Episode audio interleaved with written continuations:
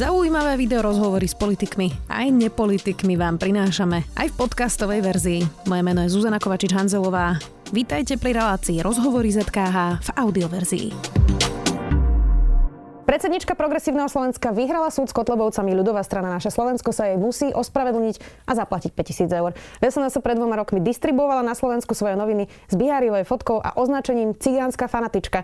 Písalo sa v nich, že mala od vtedajšej ministerky školstva Martiny Lubievej dostávať tisíce eur na dotáciách.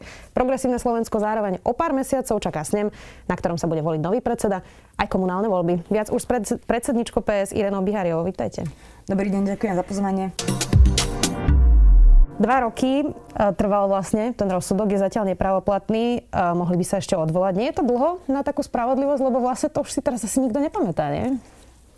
Je to pravda, že nie každý už dnes si pamätá ten celý článok a ten výrok, ktorý v ňom stál. Na druhej strane si hovorím, že veľa ľudí sa súdi ešte dlhšie a ja som teda, chvala Bohu, mala to šťastie, že sa mi podarilo vôbec vyzberať zdroje, aby ten proces prebehol.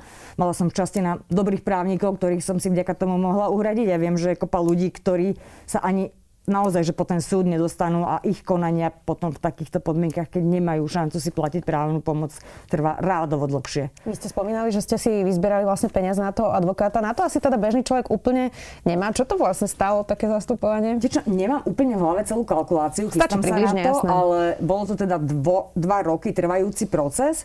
Spoločne, ak si správne spomínam, sa vyzbieralo nejakých 9 tisíc a ostalo z nich okolo 4, ale ešte nie sú všetky teda platby uhradené a teda fakturované, čiže len tak takto predpokladám, že vyjde a naozaj to nie je, je to smutné, ale že tá spravodlivosť nie je dostupná všetkým a to, to je ten príklad. No ja dúfam, že aj nie len tá výhra nad extrémizmami zarezonuje v spoločnosti, ale aj tá druhá stránka veci, že nie každý si to môže dovoliť. Do 10 tisíc to je naozaj pálka. Mm. Inak súdil sa aj Petr Sabaka, ten zatiaľ vysúdil v predbežnom opatrení 20 tisíc eur od Milana Mazureka tiež za nepravdivé výroky.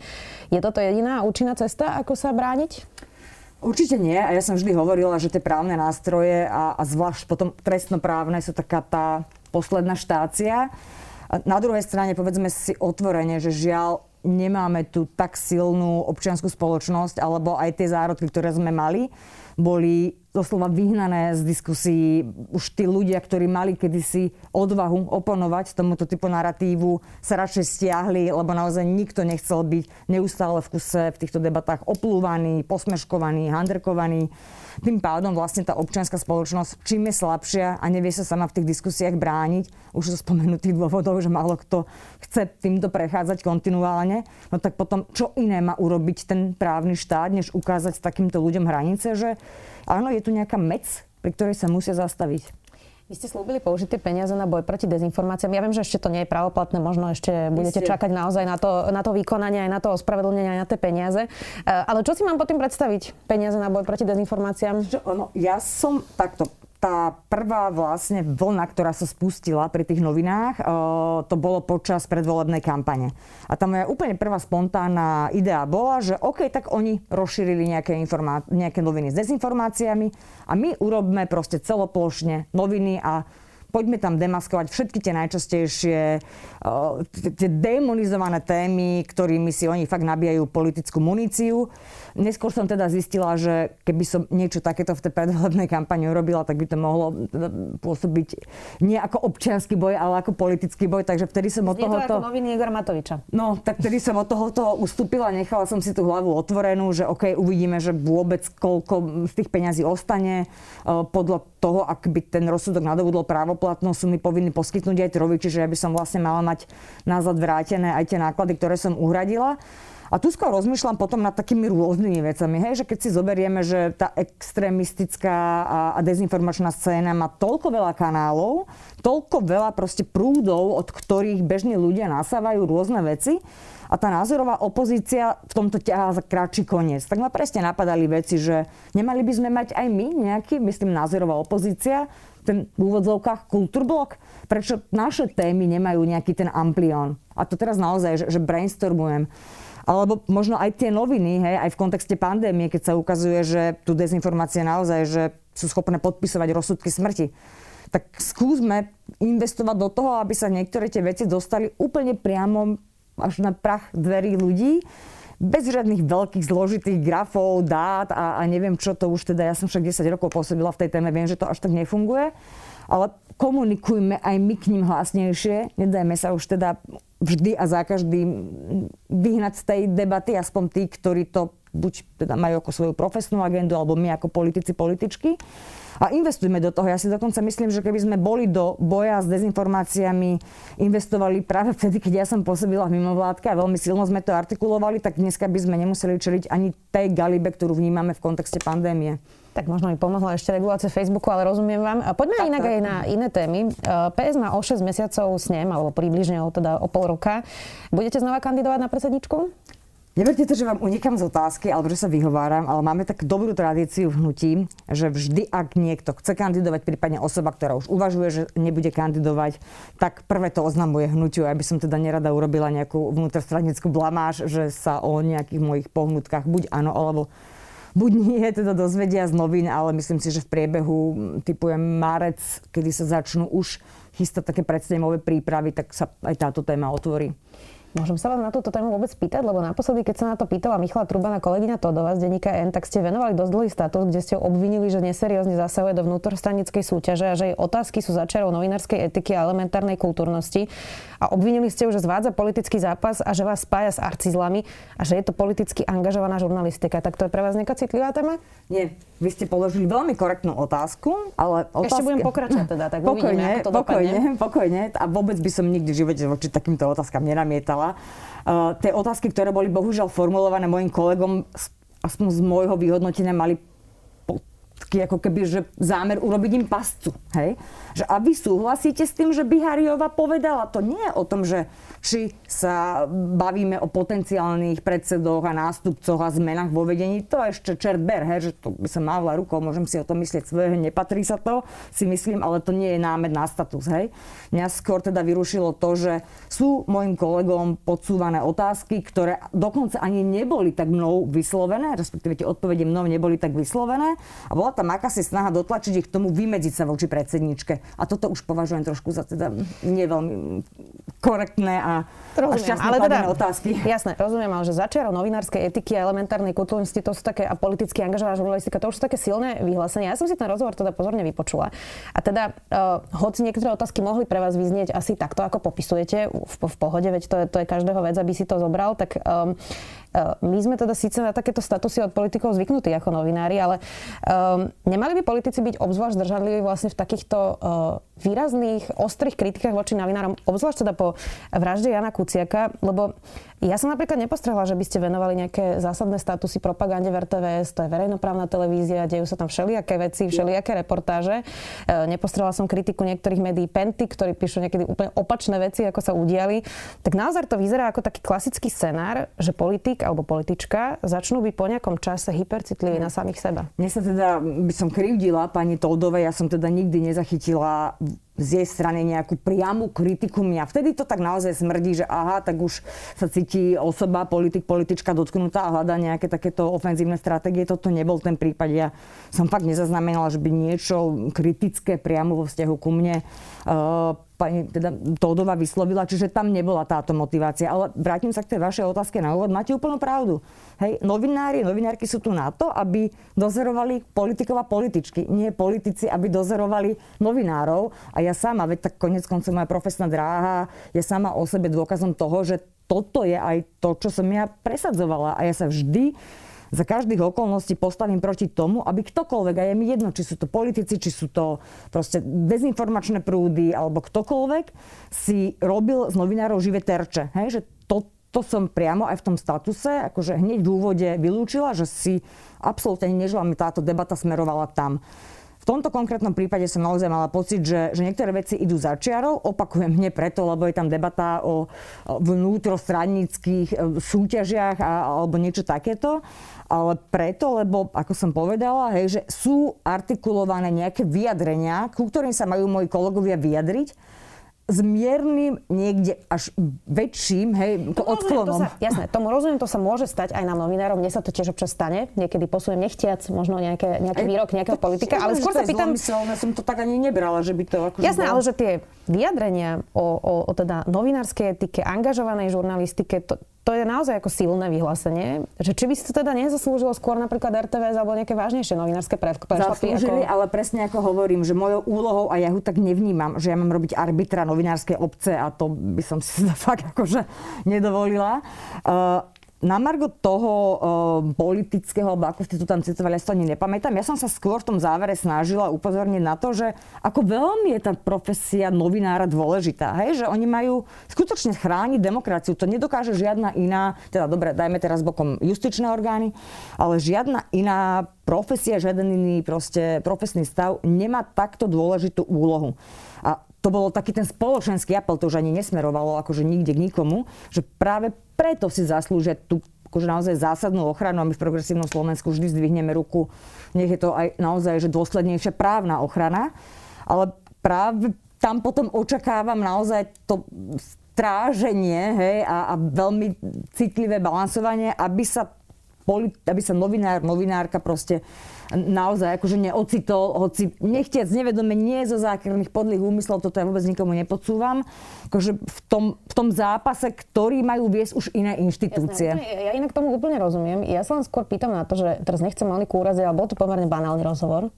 Uh, ne, nebol to nejaký rozhovor, ktorý teraz 4 dní by ako plnil titulky bulvárov uh, a teraz celá krajina to riešila, že či si to zaslúžila takáto banalita, kde možno trošku sa posunuli nejaké otienky, takýto, taký takýto tvrdý status, keď sa tu dejú oveľa horšie veci aj v tom novinárskom svete? No práve preto viete, že keby to išlo naozaj o nejakú veľkú vec, tak už tu, tu ja tiež potom zvažujem, hej? že tak si poviem, že je to vec, na ktorej sa zase môže hrotiť nálada, zase sa môže proste polarizovať diskurs, nebude sa to ešte voči teda novinárskej obci otočiť, tak tu si ja teda ofúkam hej, svoje tieto inde a nebudem to ani do toho píchať a otvárať. A hovorím na to práve, že to bola banálna vec, že to bola vlastne niečo, čo ani nemalo byť mojou obranou, hej, lebo hovorím, tá pani novinárka v živote nikdy som nezaznamenala, že by nejaký útok alebo nejakú kritiku veľmi to cielenú napísala na mňa. Aj keby napísala, by to nebol dôvod.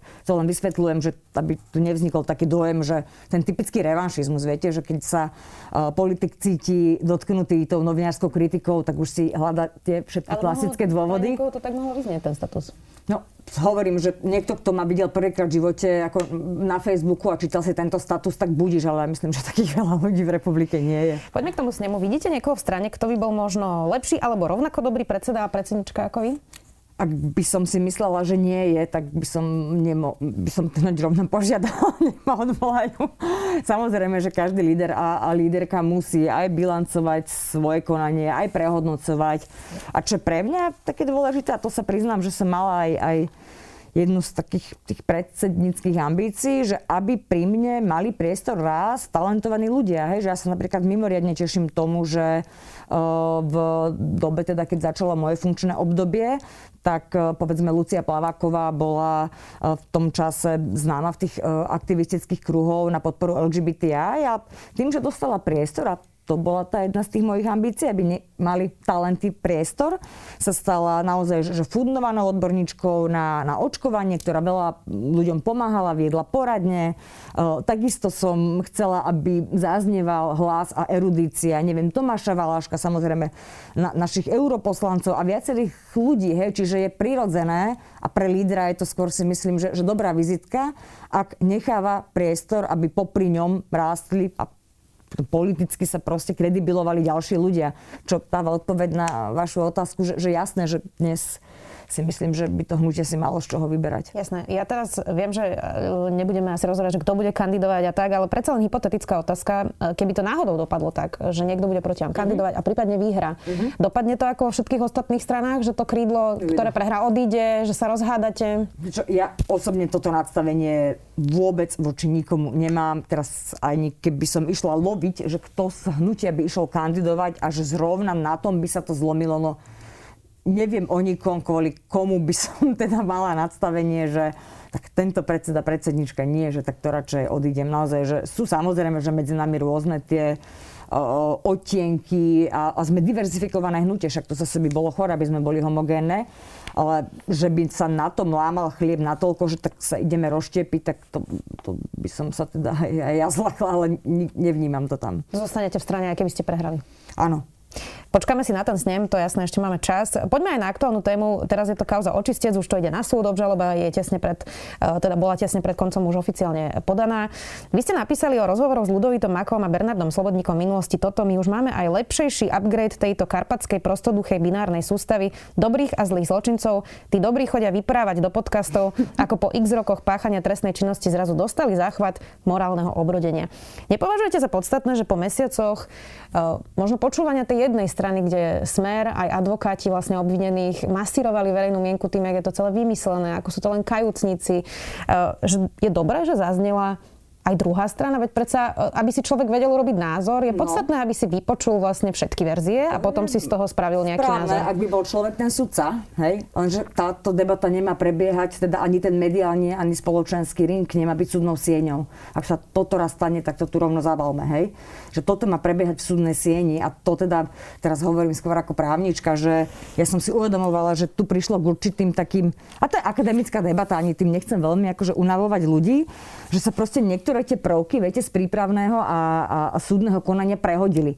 Vy proste v prípravnom konaní držíte anonymitu o konaní. Vy nemôžete viesť akože rozpravu, že tak tento hovorí tuto v prime time, títo hovoria tuto. Vážení diváci, jasné. čo si o tom myslíte? Rozumiem. Že to je veľmi nebezpečné. Hej? Jasné, že toto ale, bola tá pointa kritiky. Ale toto je, že, že veľmi exponované prípady ide naozaj o, tom, o to, že ako tu bol vedený štát politickými špičkami, policajnými špičkami, vážna kauza a zároveň nežijeme úplne štandardný čas, na tom sa asi zhodneme. Uh, uh, a teda v podstate aj pri vražde Jana Kuciaka, Martiny Kušnirovej a vyšetrovania, ako tá hlavná záruka slobody bola aj verejný tlak na to vyšetrovanie a nezávislosť. To je v poriadku. To je v poriadku. To nie sú ľudia, ktorí vypovedajú o živých a neskončených skutkoch. Hej? Ľudia, ktorí požadujú na uliciach spravodlivosť, je chvala Bohu za to. Hej? Tu som ja namietala v podstate to, že výpovede, ktoré poskytujú, ani v častiach, ktoré sa týkali ich viny v tom čase, nie všetky boli verifikované súdom. Mm. A my nemôžeme dopustiť, a na to je teda aj, aj judikatúra SLP, ktorá hovorí, že, že nemôžeme nadstaviť ten diskurs tak, kedy potom aj súd sa má núdzu naozaj, že, že vysvetli to svoje rozhodnutie, povedzme, keď rozhodne tak, ako verejnosť nečakala a vytvára to ešte väčšiu ranu na dôveru inštitúcie spravodlivosti. A voči tomuto som vystrihala, hej, že áno, sú veci, ktoré majú svoj řád a my nemôžeme dopustiť, aby sme v mene boja za spravodlivosti proste páchali bezprávie na právnom štáte. To je, to je celé. A to neviem, že sa dialo, to bol ten apel. Hej, že... Mm-hmm. Bolo by lepšie, keby tie rozhovory sa neudiali? Pre mňa to napríklad bolo veľmi zaujímavé počuť to svedectvo tej doby. No áno, ja si viem predstaviť, že v určitom štádiu, minimálne teda ak príde k potvrdeniu niektorých tých častí už súdom, je to veľmi cenné a môže to mať takú tú hodnotu akýchsi pamätníkov doby, ktorí dotvárajú vlastne nielen cez tie rozsudky, ale práve aj cez takéto výpovede obraz o tom, aká tá doba naozaj bola. Ale v štádiu, kedy vypovedajú o, o skutkoch, ktoré sú živé, kedy prichádzajú s verziou, voči ktorej teda sa de facto ani de jure nedá brániť, tak to vytvára nerovnováhu medzi stranami. A v trestnom zákone a v trestnom poriadku platí, že teda musíme rešpektovať rovnosť strán. A to sú fakt, že akademicko-právnické no, debaty. Život sa nedieje v trestnom poriadku. Život sa deje e, normálne tu a teraz a máme tu jednu stranu, ktorá masíruje verejnú mienku, keď to tak nazvem, dlhodobo. Tak či nie je dobré, že to zaznelo? Nie som si istá, či to majú robiť osoby, ktoré sú kľúčové v trestnom konaní. Hej? Tak nech to robia iní politici, nech to robia uh, akademici, povedzme, neviem, z trestného práva, ktokoľvek, ale nie úplne tí, ktorí sú priamo zúčastnení v procese. A hovorím, teraz sa hlavne opieram o judikatúru, judikatúru SLP, ani tak nehovorím nejaké, že, že múdrostičky Irenky Bihariovej, že, že naozaj toto má svoje rámce. To, to nie je o tom, že čo si zhruba o tom myslím ja a kde sa to páči mne, že na toto už máme nejaké stanovené právne pravidlá. Pozerala som si aj vaše staršie rozhovory. V júni ste pre Start teda povedali, že neviete, kde je vo vojne v policii celkom pravda. To sme vlastne nevedeli tiež, bolo to naozaj zmetočné, že či teda SIS a inšpekcia má pravdu, že vyšetrovateľia ovplyvňujú vyšetrovanie, alebo vyšetrovateľia majú pravdu, že si za inšpekcia rozohrala nejakú hru. Odvtedy sme sa ale dozvedeli oveľa viac nových vecí. Tak už viete, ako sa zorientovať v tej vojne v policii, na ktorú stranu sa postaviť? Ja som vždy hovorila, aby som teda objasnila aj ten svoj výrok, odkiaľ ho citujete, že nedokážem vylúčiť, teda v tom čase naozaj, ako civil už vôbec nie, či má pravdu, povedzme, tá verzia Sisky a ak má, ja som vytýkala teda vláde, že ako je možné, že ak teda viete potvrdiť tú verziu, že nechávate vlastne celú tú škálu orgánov v gestii ministra vnútra akože bez akéhokoľvek vyvodzovania zodpovednosti. Jasne, a legitimne len sa pýtam teraz, že či sa niečo zmenilo, pretože odvtedy prepustil súd vyšetrovateľov, skonštatoval ako, ako... v rozsudku, teda, teda v rozhodnutí o prepustení, že, e, že teda vôbec sa to nezaklada na žiadnom reálnom e, základe. E, tak či sa to zmenilo A toto nejako? sú presne pre mňa tie dôležité veci. Hej, ako právnička, tá, ktorá ako 10 rokov bojovala za obranu demokracie, by som nemohla považovať iné vodítka a iné názory, ani teda podcasty s kajúcnikmi za niečo, čo mne proste dodá ten pocit dôvery. Čiže už dôverujete vyšetrovateľom? Dôverujem súdnym rozhodnutiam, áno. Čiže teraz áno, vyšetrovateľom. Áno. Uh, Maro Žilinka má ešte stále na stole teda to, že má zrušiť jeho obvinenie. Uh, on teraz mal niekoľko naozaj takých krokov, ktoré zaplňali titulky novín od toho, že teda kritizoval mm. obrannú dohodu USA, potom teda vycestoval do Ruska, kde sa stretol mm. s generálnym prokurátorom, ktorý je na sankčnom zozname EÚ. Mm. Má Maro Žilinka vašu dôveru? No, ja z toho, ako to pozorujem, som vždy po každom jeho extempore, ak to tak môžem nazvať, že, že viac a viac rozčarovaná. Mňa osobne kde som ja teda bola schopná podpísať, čo hovorí, keď vysvetloval úlohu prokurátora. Áno, úlohu prokurátora naozaj nie je bojovať ani proti extrémizmu, ani proti mafii, ale hajiť zákonnosť. To je úplne legit, tak sme sa to učili na školách. Ale potom tie ďalšie posuny, teda už sa priznám, že aj mňa rozčarovali. A veľmi som si prijala, keby si na tú svoju definíciu z toho úvodu, úvodu spomenul. Čo teda v súčasnosti práve aj s tou, s tou jeho expedíciou do, do Ruskej federácie potvrdzuje, že nie je to možno vždy zákon, ale možno, a tému fakt nechcem posúvať motívy, ale tak to čítam, tom občas hrajú práve aj také tie politické motivácie hru, podľa ktorých možno v niektorých spôsoboch, nechcem povedať, že rozhoduje, ale minimálne komunikuje. Nie je ten výber Maroša Žilinka zaujímavý v tom, že vlastne to výberové konanie bolo pomerne prísne. Tie mm-hmm. vypočúvania boli dlho, e, naozaj dlhé hodiny, mm-hmm. grilovali tých hey, generálnych hey. kandidátov na generálneho prokurátora. On mal naozaj track record uh, uh, veľmi dobrý v svojej kariére. Mm-hmm. Marian Kočner si dokonca teda mohol, mo, možno hey. objednal jeho vraždu. Všetko vyzeralo v podstate úplne, uh, úplne dobre. Uh, tak uh, kde sa stala potom chyba? No, ja vždy hovorím, že ľudia nie sú úplne čiernobieli a nie sú, viete, že keď sa aj u nás snažíme hovoriť o povedzme nejakých reformách a justičných systémoch, my častokrát prichádzame najďalej potiaľ, že sa zaoberáme tou danou osobou a máme pocit, že veď už sme našli celkom teda neprestrelnú osobu a ten úrad, ktorý zastáva, je tým pádom vyhojený. To je také karpatské riešenie reforiem, ja hovorím. A uspokojíme sa s tým, že, že máme na čele človeka, ktorý minimálne v tom procese vypočúvania ustal to, čo sme od neho očakávali. Len tu sa presne práve na tomto príklade ukazuje, že keby sme sa viac zaoberali reformou inštitúcie, no tak ako dneska by sme sa nemuseli zaoberať tým, že pán generálny prokurátor ako si teda stočil kormidlo, lebo by sme mali nastavené nejaké check and balances, rovnováhy a brzdy v rámci tých uh, inštitúcií.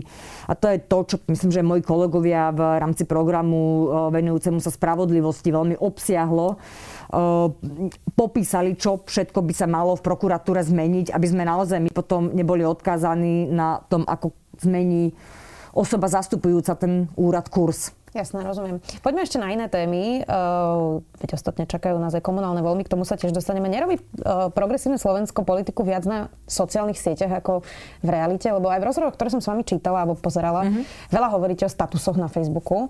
Vašich členov primárne vidno uh-huh. na sociálnych sieťach. Ja napríklad som si teraz zrušila Facebook uh-huh. a neviem o PSK vôbec nič odvtedy. Uh, nie ste príliš veľa na Facebooku? Nesledujete nás na Instagrame. Môže byť. Nie, ako, samozrejme, že, že v dobe pandémie sme asi š, tak ako ostatní museli presmerovať aktivity viac do online. A práve, že v tých štandardných časoch, ak to teda porovnám s ostatnými, tak my máme takmer tisíc člennú základňu, hej, že pre nás bolo absolútne primárnym, prirodzeným prostredím pohybovať sa v teréne. Hej, že ja si pamätám svoje prvé leto ako predsedníčka, kedy som prešla celé Slovensko, kedy som sa postretala s bunkami, s rôznymi cieľovými skupinami, so zraniteľnými skupinami, že toto bola pre mňa tá veľmi príjemná politická práca, ktorú som robila veľmi rada. A, a ja dúfam teda, že minulý rok, hej, bol taký ten posledný, kedy sa ešte ľudia možno zdráhali tak veľmi očkovať a sa to z tej chvíli snad niekde posunie minimálne do takej teda fázy, aby to bolo bezpečné a pustí nás to znovu do ulic. Lebo to je to, čo aj ja cítim ako predsednička vo vzťahu k členom a členkám nášho hnutia že som nemohla robiť kopec vecí, ktoré to hnutie proste naozaj ako sociálna organizácia potrebuje. Michal Trubán v nedávnom rozhovore pre Denigen hovoril, že vám chýbajú niektorí odborníci na niektoré témy, napríklad na zdravotníctvo, mm-hmm. obzvlášť, obzvlášť teraz počas pandémie. A povedal, že vo veľmi krátkej dobe predstavíte niekoho, kto je jeden z top odborníkov na Slovensku na zdravotníctvo. Tak už prešiel mesiac. Môžete povedať, že kto to je? Ešte, ešte nemôžem, ale to vlastne, ja to potvrdzujem presne to, čo Michal povedal. Ono je to totiž to aj taký ten handicap mimo, vlád, uh, mimo parlamentného exilu, že sú ľudia, odborníci, odborníčky, ktorí v tomto štádiu sú ochotní nám proste pomáhať po odbornej stránke. Máme s nimi teda veľmi dobrú kooperáciu a vzhľadom na to, že sú zaradení v niektorom type profesí, kde by asi nerobilo dobrú krv, ak by sa úplne prehúpli obama nohami do politiky, tak to nechávame len v rovine odbornej spolupráce. No a postupne, keď teda e, bude vyhodnotia, že nastal ten moment, kedy už môžu opustiť svoje profesné zaradenie a obomi nohami vojsť do politiky, tak ich budeme postupne ukazovať a uh, ten pán, o ktorom hovoril Michal Turban, je jeden z nich. No ja sa priznám, že som rozmýšľala, že kto by to mohol byť. A teda jediný, kto mi napadal, je Oskar Dvořák, ktorý má teraz v pláne obnoviť na starosti reformu nemocníc a bol predtým spolu. No, nemôžem vám to ani vylúčiť, ani potvrdiť, aby som náhodou nezviedla pozornosť na niekoho in, iného, alebo naopak nesústredila pozornosť na neho, takže budem, budem uh, teda zatiaľ dodržiavať bobrika mlčanlivosti. Počkáme si na to. Neušla vám v strane tá téma covidu? v podstate, a sami ste to priznali, že vám chýba teda odborník mm-hmm. na mhm. zdravotníctvo. Lucia Plaváková, ako ste spomínali, síce riešila, ale hlavne také tie technické mm-hmm. veci, ako sa prihlásiť na očkovanie, mm-hmm. kam ísť na očkovanie, nebolo to zdravotnícke. Hej, hej. Veď ostatne ona, myslím, že právnička nemá, nemá zdravotnícke vzdelanie. Takže ne, nebola toto naozaj ako nejaká diera, ktorú máte a ktorú ste neuchopili? Mňa to skôr mrzí, ani nie tak kvôli tomu, že sme ho možno neuchopili v tom politickom, hej, a, a či sme na tom našli body, nenašli body. Skôr v tom, že tá doba si naozaj pýtala niekoho, aj keď pri pandémii, no kto bol ten osvietený, ale veľmi by nám pomohlo, že mať takýchto osvietený tým, uh, ktorý by ťahal túto tému, lebo sme videli, že tí, ktorí to teda ťahajú uh, v exekutíve, si s tým veľmi nevedeli dať rady. Čiže v tomto smere mi to skôr bolo ľúto, že, že ako byť viac užitočný, ako byť viac nápomocný. No tak tuto sa spolahnuť veľmi nemôžeme tak tiež by som sa potešila, keby sme boli my tí generátori toho, kam tú krajinu aspoň minimálne tým amplionom a tou, tým pozbudzovaním nasmerovať. Na druhej strane to samotné zdravotníctvo v dobe, v dobe covidu, ten covid ako taký komplex potreboval ten diskurs, dokonca aj o zdravotníctve, že aj ten sa zredukoval vyslovene na, na záležitosti od lockdownu a, a ventilácií a, a protipandemických opatrení, že to nebola ani taká striktne medicínska téma. A čo, som, čo tam ešte bolo proste také, že, že pre, aj pre nás determinujúce, že my sme si takisto predstavovali, že keď začneme teda už fungovať v tom obmedzení spoza toho ihriska, kde sa tá veľká politika hrá, tak budeme môcť, nečakala som ani ja, že tuto budeme mať hlavný prime time, ale že budeme si tak akože môcť komunikovať tie témy, ktoré, z ktorých sme autentickí. No a ak prišla pandémia, spotrebovala hlavný politický diskurs, tak samozrejme išli všetky témy e, naše do úzadia a ja si zase súdne hovorím, že ktorá strana v mimo parlamente v takto komplikovanej téme teda mohla prekričať aj opozíciu, aj koalíciu a raziť tomu akože diskurs, že to aby, aby sme boli trošku asi aj opovážlivé, keby sme ten tým mali. Vy ste za povinné očkovanie dospelej populácie. Ako by to vyzeralo? Dostavili by ľudia pokutu, tak ako v Grécku, každý mesiac, myslím, že 100 eur, to je, ak sa nemýlim, alebo, alebo, alebo čo by prišlo, keď sa niekto prosto nezaočkuje? my, my sme to mali tak rozfázované, lebo ja si zase uvedomujem, že dať povinnosť a rovno pokutu a neskúmať, čo všetko je medzi tým, by bolo trošku necitlivé. Ja viem, že je to obrovská časť ľudí, ktorí nie sú dodnes očkovaní a nie preto, lebo patria k tej klasickej tvrdej skupine antivaxerov, ale preto, lebo sú teda postihnutí viacerými diagnózami, poberajú viacero liečiv a zároveň nie sú tými prípadmi, u ktorých je to jasne kontraindikované. A to sú naozaj prípady, s ktorými som sa stretla, že oni nevedia, či môžu, nemôžu, ani obvodní lekári im nevedia povedať, či môžu. Tak v tomto sme najprv navrhovali teda pre tento typ prípadov, aby mohli mať nejaký teda adekvátny screening, kde sa aspoň minimalizuje, alebo keď už z lekárskeho hľadiska, som psychologického. Rozumiem, rozumiem. Ne, nebolo by to, že Hej. zajtra všetci, chápem, Hej. ale že keď už by bolo ale teda, že povinné, tak ako by to porušeniu, teda, že je tu stanovená tá povinnosť, má sa očkovať, tak my sme navrhovali, uh, aby osoba, ktorá teda prekonala COVID a nebola zaočkovaná, tak sa nejakou mierou podielala potom na tých nákladoch. Ale samozrejme, to sú tie rôzne, rôzne modely. Toto je jeden z nich, ktorý je taký, myslím, že aj najlepšie realizovateľný. Treba zároveň dodať, a, že pri Čiže by vymáhaní zdravotnú starostlivosť a minimálne nejakou, nejakou mierou. Ale treba povedať, aby sme ne, nespustili nejaký nešťastný predsudok alebo nejakú fámu, tak očkovanie sa u nás vždy vymáhalo a realizovalo bez toho, aby okolo toho vznikali nejaké že velikánske pokuty. A to tu očkujeme teda od roku páne. Že ťažšie sa vymáhali dane než očkovanie. 400 eur bola, myslím, že tá pokuta, keď Áno. človek nedal svoje dieťa napríklad Hej. zaočkovať. V Dánsku inak začala presne táto debata, kde vláda ohlasila, že by chcela, aby si teda platili čas zdravotnej starostlivosti nezaočkovaní. A odborníci hovorili, že tak to potom začneme eh, nechať platiť aj fajčerov. Vy ste fajčerka napríklad. Uh, tiež to je vec, ktorú vieme, že škodí, vieme, že to stojí štátny rozpočet oveľa viac. Uh, tak podľa tohto kľúča, prečo by to mhm. malo byť len očkovanie? Prečo nie obezita? Uh, prečo nie fajčenie? Absurdí, že tak vypneme alkohol auta, nechoďme autami, proste začneme tu, proste, a to by som podpísala, všetku našu energiu e, venovať do boja proti klimatickej kríze a tak ďalej a tak ďalej. Viete, že pri covide je priama kauzálna súvislosť Fajčenie medzi tým. No nie, tak ja neviem, že či keď budem fajčiť, tak či budem mať, tam to nie je, hej, že je to Ako vysoký predpoklad. Je potvrdený vysoký predpoklad, hej, áno. Tak to je presne ako pri covide. Ale že, že či to naozaj prepukne to ochorenie, tak tam nie je kauzálna. Až no, dobré, ani pri covide nemusí byť, no. hej, že tak keď dostanete infekciu, tak nemusí sa naozaj rozvinúť do všetkej ten symptomatiky. Ja sa pýtam iba preto, že ja napríklad som nefajčiarka. Prečo sa skladám teda na zdravotnú starostlivosť fajčerom? Lebo je to rovnaký je to princíp ako pri tom covide. Demická debata, hej, že tak ja, teda, nie je to môj argument, ale fajčeri zvyknú hovoriť, že my sa si platíme vysoké dane, veď my to predsa pris, pros, prispievame nejakou zvyšenou mierou, ale teda je to v rámci takého skôr, že že krčmového, v rámci krčmovej jasné. debaty, hej. Uh, viete čo, neviem, hej, že ak by tu bol ten konsenzus, hej, že je to natoľko škodlivé, tak ja potom sa pýtam, že prečo to štát necháva v legálnej rovine. Hej, ja by som sa už potom skôr priklonila k tomu, že nenechávajme to legálne. Si myslíte, že fajčenie nie je škodlivé? Lebo trošku nie, tomu práve preto hovorím, veď práve preto hovorím, hej, že, že ja si viem predstaviť debatu aj s takýmto vyústením. Hej, že je to naozaj natoľko škodlivé, stále tu nemáme zabezpečené tak oddelené priestory, aby to neobťažovalo ostatných.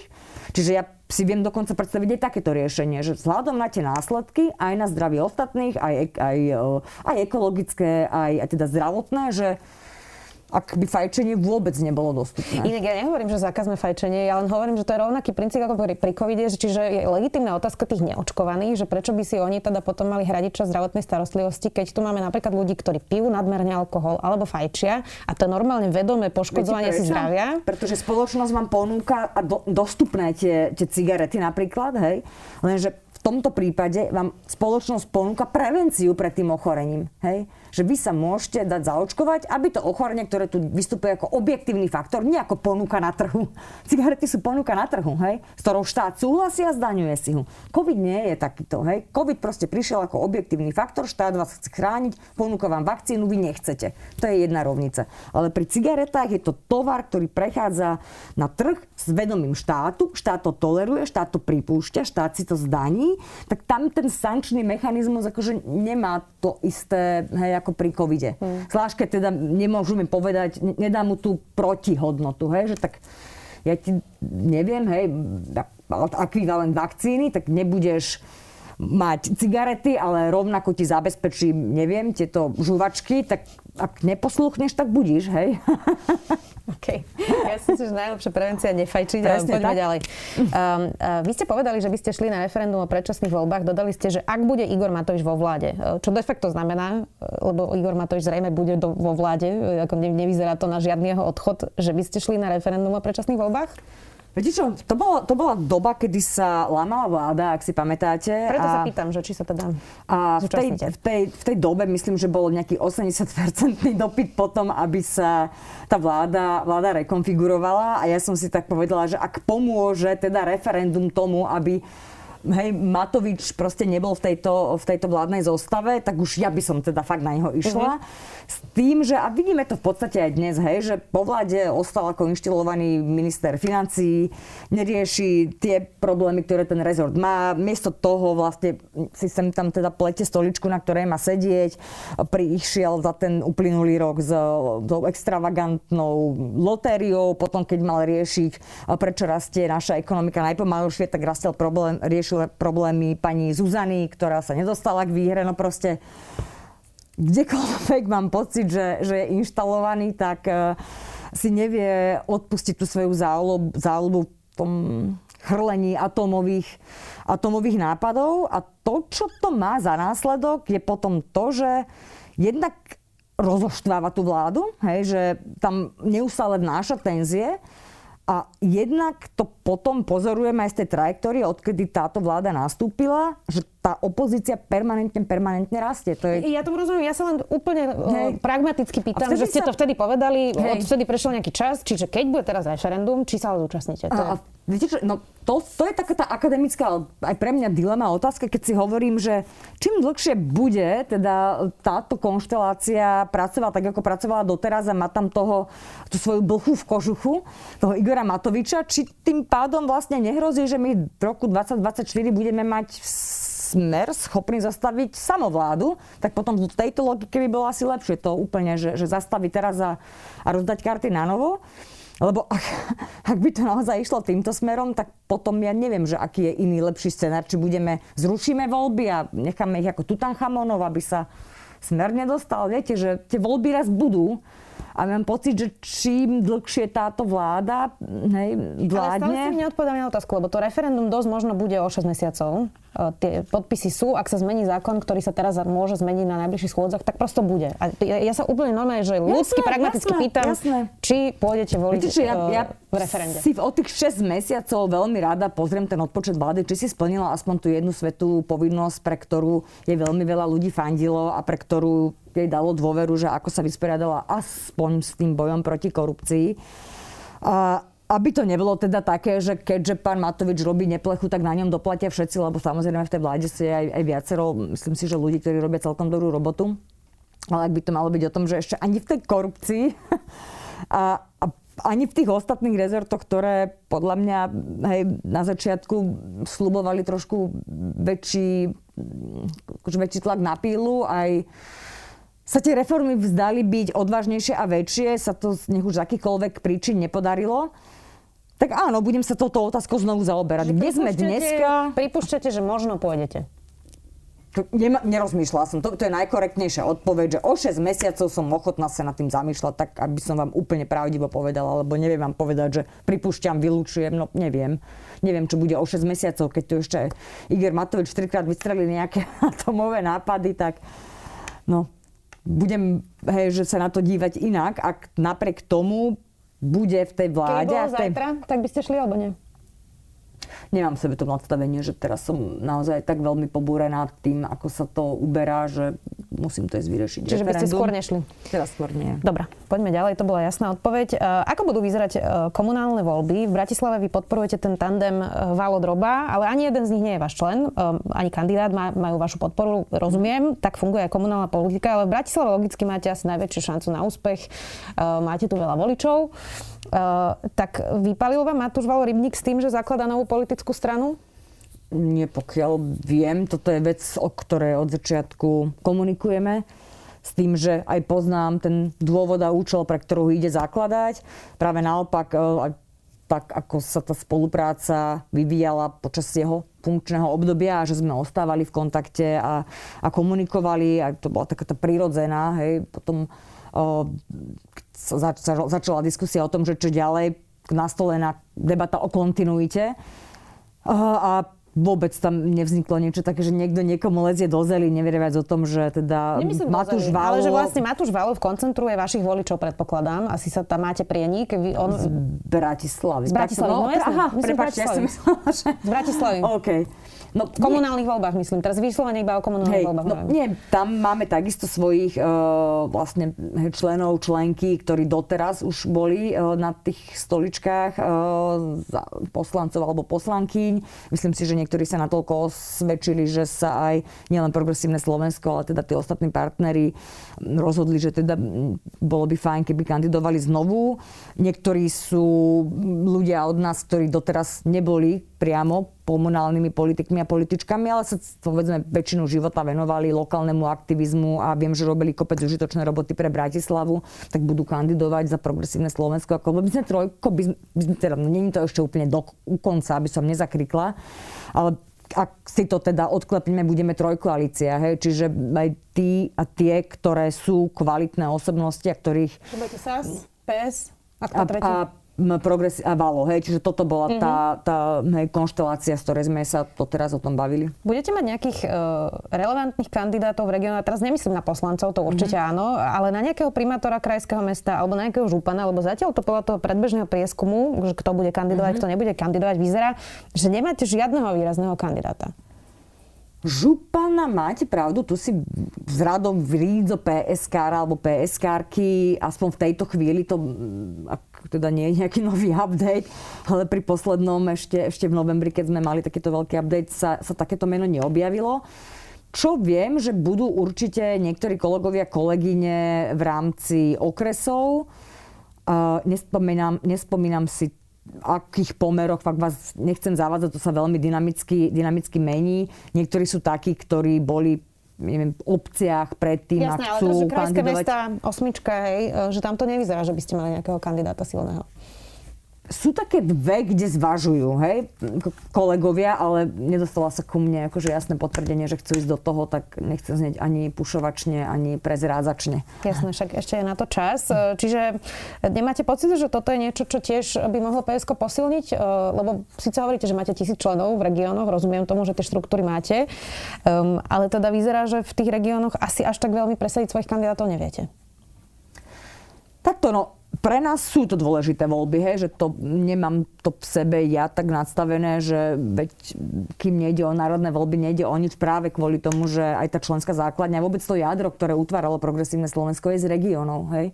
Je tam samozrejme veľká časť Bratislavského, to je základne, ale je tam veľa ča, veľká časť z rôznych končín Slovenska. A ja keď na to pomýšľam, že tí ľudia už predtým, hej, že urobili kopec dobré roboty, že tam bolo veľmi veľa lokálnych aktivistov, aktivistiek, rôznych, ktorí robili v komunitných službách a tak ďalej a tak ďalej, tak v tomto smere si ja hovorím, že je fajn, ak tú svoju prácu vtedajších alebo dovtedajších aktivistov budú môcť už vykonávať povedzme s mandátom poslanca, poslankyne. A toto je pre mňa také dôležité, že aj z toho vnútrostranického, že nájdu oni ten v podstate možno zrejme snáď lepší spôsob, ako hajíte svoje agendy. Je to niečo, čo majú mnohí naši, teda členovia a členky v bunkách ako súčasť svojej DNA, že sa tomu venovali celý život. A my budeme robiť všetko preto, aby sme im pomohli teda získať tieto nástroje komunálnej politiky, tak aby mohli tých svojich agendách pokračovať a posúvať ich niekde ďalej. Čiže nepovedala by som, že je to niečo, čo je pre progresívne Slovensko v regiónoch akože nejaká marginálna téma, alebo naopak, že my by sme v tých regiónoch boli absolútne regionálni, marginálni, ale áno, ako nemáme tú tradíciu ako KDH, povedzme, hej, že, že tradične vyhrávalo v komunálnych voľbách, ale zase tam ani neplatí tá úmera, to viete, hej, že komunálne voľby majú svoje špecifika a, a vyťazia v nich nejaký typ strán a potom na parlamentné pôde sa tak akože vôbec neukazuje nejaká tá korelácia. Jasné, aj tie koalície vyzerajú mm, úplne inak v tých presne. komunálnych voľbách. Tak čaká vás inak pomerne náročný rok. E, budete mať teda snem, mm-hmm. možno budete pokračovať, možno nie, to ešte uvidíme. Komunálne voľby. Tak čo je vaša slabina, ktorú by ste chceli teraz vylepšiť do toho času? Oh, je ich toľko veľa, že vybrať jednu môže byť náročné. To, čo som si teda predsa vzala do konca svojho funkčného obdobia, do konca toho, kým teda budú znovu nasneme rozdané karty, že chceme ešte vylepšiť mnohé vnútorné procesy tak, aby ktokoľvek, čokoľvek už ďalší príde, sme naozaj boli pripravení byť z toho startupového možno režimu už plne profesionalizovanou stranou. To je také skôr dovnútra na pouzatvárať tie procesy s tvorbou štruktúr. A, a smerom navonok čo najviac zanechať tú pečať určitej chuti a vône. Hej, lebo to tak býva, že, že vždy sa tá éra, a, a keby som pokračovala, vždy tá éra proste musí niesť, alebo má niesť nejaký e, špecifický... A aká je vaša chuť a vôňa? Že som vždy v podstate, tak ako som predtým, než som vošla do politiky, stála na strane menšín, že som hajila ženské práva, eh, že som sa teda hlásila k podpore sociálnych práv, bez ktorých si neviem predstaviť, že sa budeme môcť baviť o akýchkoľvek iných politických a nadstavových právach. Toto boli veci, kde si myslím, že môj hlas alebo minimálne hnutia, hlas hnutia pod môjim vedením veľmi rezonoval. Tak inak ste to šikovne otočili na to, v čom ste dobrá, ale ja som sa ja, na tú slabinu. že toto musím dokončiť, no tam mám čo robiť, hej, že to nie je, že, že už je všetkým jasné, čo sú Bihariové témy a čomu sa tu venovala a môže robiť niečo iné. Mám pocit, že tuto práve treba ešte, ešte pár takýchto hej, výstrelov, ktoré si zapamätajú aj členovia, členky, voliči, voličky, že tieto dva roky sme venovali boju za práva žien, príklad. Ďakujem vám pekne, že ste si našli čas. Budeme to samozrejme sledovať aj s komunálnymi voľbami. Predsednička PS Irena Bihariová, ďakujem. Ďakujem veľmi pekne za pozvanie. Počúvali ste podcastovú verziu relácie Rozhovory ZKH. Už tradične nás nájdete na streamovacích službách, vo vašich domácich asistentoch, na Sme.sk, v sekcii Sme video a samozrejme aj na našom YouTube kanáli Denníka Sme. Ďakujeme.